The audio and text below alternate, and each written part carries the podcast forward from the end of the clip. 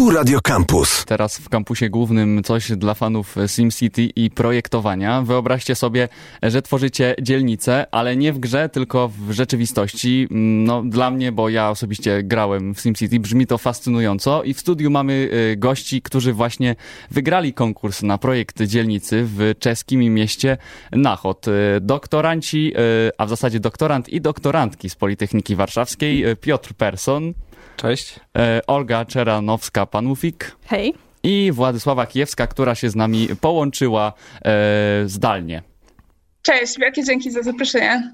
Super, że wszyscy się słyszymy, wszyscy y, możemy ze sobą razem rozmawiać. Y, e, także tak, y, zacznijmy właśnie od tego, że już zostaniemy przy tym SimCity, to znaczy ja zostanę, że tam się stawia drogi, wyznacza tereny mieszkalne, usługowe, buduje jakieś kanalizacje, tak się robi dzielnice. A jak wygląda w ogóle projektowanie, bo zaprojektowaliście dzielnicę w rzeczywistości, od czego się w ogóle to zaczyna? Jak wygląda ten cały proces?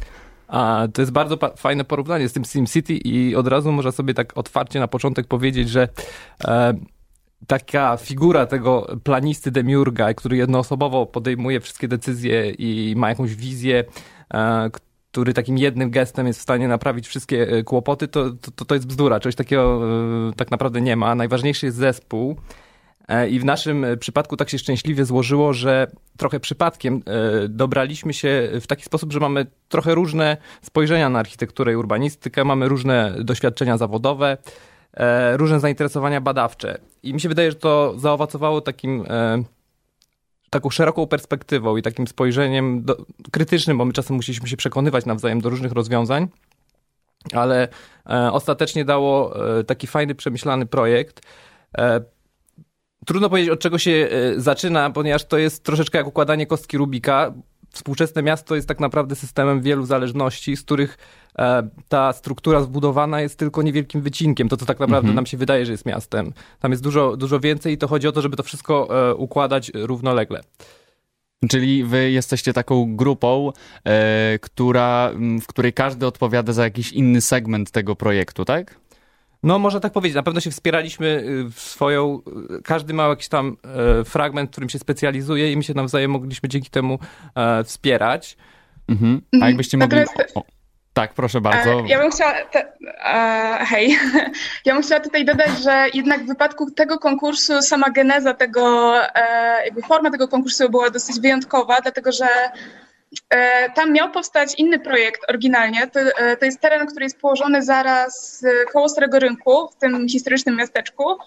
I miał tam powstać wielki kompleks jakiegoś takiego centrum handlowego, czyli połowa tego terenu miała być właśnie galerią handlową, a druga połowa miała być parkingiem. Mhm. Natomiast był tak duży sprzeciw społeczny osób, które na co dzień korzystają z tego terenu, E, że w zasadzie lokalna społeczność po prostu wywarła bardzo dużą presję na, na władzach, żeby to duż, dużą część tego terenu wykupić. I właśnie w ten sposób e, ten projekt, został, ten konkurs został rozpisany. To jest wyjątkowa sytuacja, w której miasto tak naprawdę może dyktować e, warunki i, i, i mówić o tym, jakie są najważniejsze wytyczne w przypadku takiego projektu.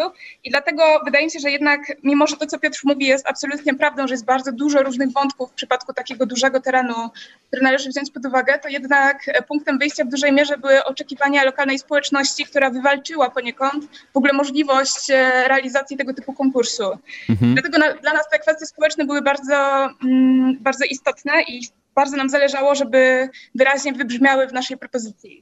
Czyli zaczęliście od tego, y, że wsłuchaliście się w, w społeczność lokalną, a byliście w ogóle w, w, tym miasteczku? Widzieliście to na żywo? Bo jak wygląda taka praca? Czy tam się jedzie i ogląda to na żywo, czy wystarczy y, ogląd z mapy, z góry i, i zaczynacie rysować? Zdecydowanie.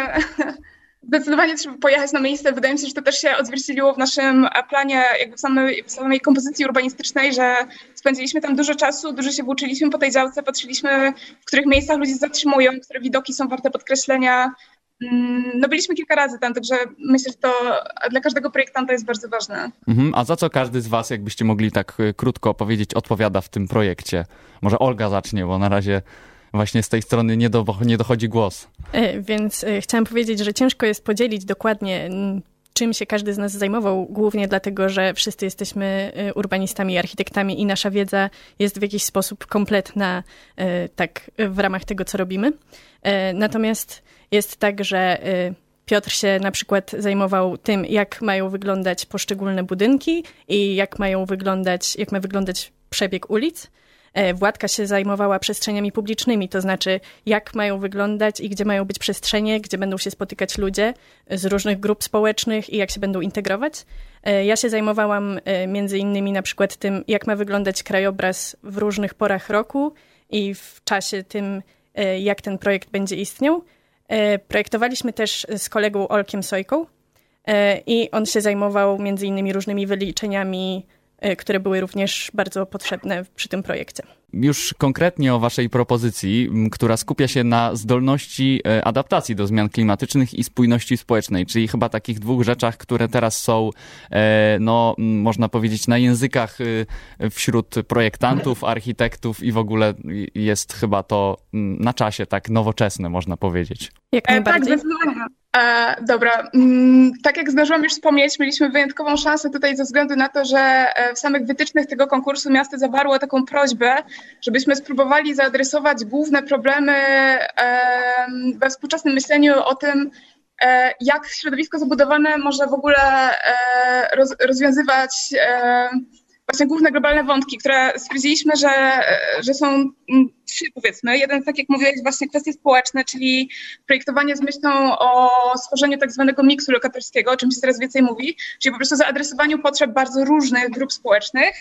E, druga kwestia e, dotycząca zmian klimatu. W zasadzie dzisiaj się nie da myśleć o projektowaniu tak dużego obszaru, nie biorąc pod uwagę tego, w jaki sposób będzie wpływać to na e, na przykład mikroklimat, czy w jaki sposób będzie wykorzystywać w ogóle te naturalne zasoby, które mamy, typu woda. Mhm. E, I jest jeszcze jedna kwestia, którą uważam za bardzo istotną i o której się mało jeszcze w Polsce mówi, czyli to, w jaki sposób środowisko zabudowane odzwierciedla się w naszym stanie e, zdrowia psychicznego. Jest dużo badań, które, które podkreślają niezależny związek, e, bezpośredni związek pomiędzy tym, w jakiej przestrzeni funkcjonujemy, czyli po prostu czy jest tam przyjemnie, czy ona jest czytelna, czy są funkcje, które zapewniają nam e, zaspokojenie takich e, wszystkich codziennych potrzeb. I taka ciekawostka, osoby, które mieszkają w, w, mieście są o 40% bardziej narażone na różnego typu dysfunkcje psychiczne niż osoby, które mieszkają w mniej gęsto jakby zaludnionych obszarach, więc w sumie ten punkt jakby staraliśmy sobie wyobrazić na wielu płaszczyznach, w jaki sposób ludzie będą tam funkcjonować i myślę, że to się odbiło e, i w czymś, co było takim kośćcem jakby samego układu kompozycji urbanistycznej, tego jak to funkcjonuje, czyli właśnie e, taką siecią przestrzeni publicznych o bardzo różnym charakterze, żeby właśnie odpowiedzieć na różne e, potrzeby grup społecznych. I właśnie w kwestiach, które bardzo poważnie potraktowaliśmy, adaptacji do zmian klimatu, o czym myślę, że Piotr może powiedzieć więcej. E, tak, tam było kilka wątków przez organizatorów konkursu e, podkreślonych. Na przykład e, jeden z nich to e, problem zagospodarowania wód opatowych, ponieważ mhm. na tym terenie jest dosyć słabo rozwinięta sieć kanalizacji, więc należało jakoś zaadresować ten problem. Myśmy w takiej skali, myśmy to w, kilku skalach rozważali, natomiast w tej skali makro, takiej całego tego założenia, zaproponowaliśmy e, rodzaj parku wzdłuż e, wzgórza zamkowego, który na co dzień właściwie byłby zwykłym parkiem, natomiast w przypadku, gdy występują jakieś znaczne opady, on się staje takim rodzajem miejskiego mokradła, czyli jakby intencjonalnie jest tak zaprojektowany, że może być za, zalewany i E, pełni tą funkcję retencyjną, czyli jest w stanie przytrzymać e, dużą ilość wody przez dłuższy czas, e, dzięki czemu odciąża sieć miejską. Poza tym jeszcze ten jego taki quasi naturalny charakter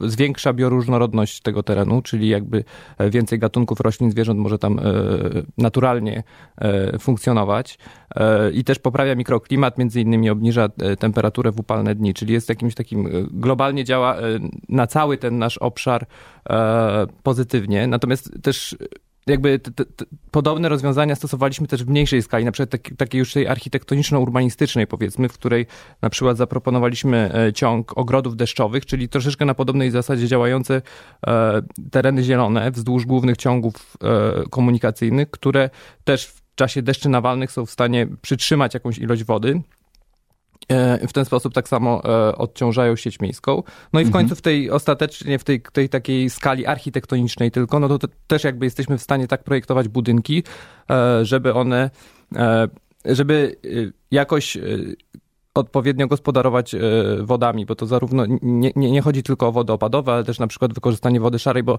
jakby problem z wodą jest taki, że jest, jest jakby zarówno jak jest jej za dużo, to jest źle, czyli jakby musimy tutaj jakoś sobie radzić z tymi właśnie deszczami nawalnymi, ale z drugiej strony też coraz więcej dni mamy takich, e, że występuje susza, czyli jakby tutaj też mamy Chodzi też o to tak naprawdę, żeby ona wody. nam nie spłynęła bardzo tak. szybko, tylko żebyśmy mogli ją zretencjonować i żeby ona nam poczekała na te czasy, gdy będzie ona potrzebna później. Mhm, I wasz projekt y, to zakłada.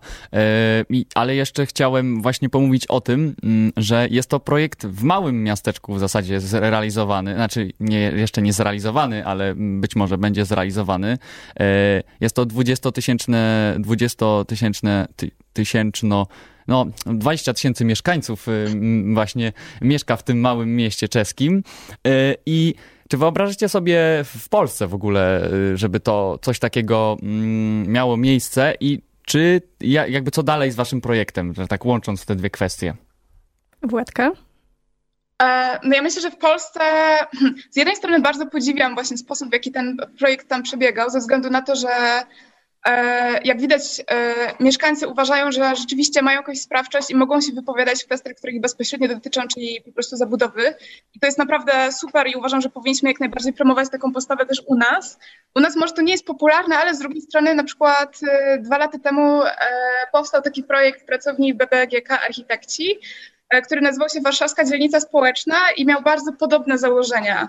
E, również w tym wypadku było tak, że miasto wykupiło w zasadzie cały teren e, potrzebny do zrealizowania nawet w trochę większej skali założenia mieszkaniowego. Również myślano bardzo o stworzeniu miksu lokatorskiego, o bogatej gradacji, czyli takiej różnorodności przestrzeni publicznych, o tym, żeby każdy po prostu znalazł coś dla siebie, o tym, żeby było tam dużo różnych funkcji społecznych, które też by pomagały budować tą, tą społeczność.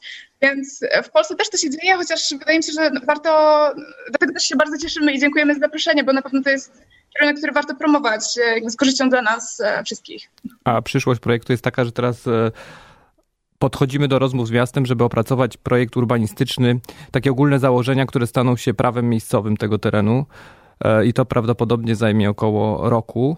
No mhm. a później, no mam nadzieję, że to się będzie rozwijało. To rzeczywiście, tak jak wspomniałeś, jest niewielkie miasto, więc tutaj jakby istotnym też elementem tego, e, tego konkursu było etapowanie, że my tutaj, zda, że zdajemy sobie sprawę, że to nie może powstać e, w jednym dniu. To będzie e, stopniowo narastało i chodziło o to, żeby te funkcje nawzajem się jakoś ze sobą nie kolidowały. Te kolejne e, e, etapy. Mhm.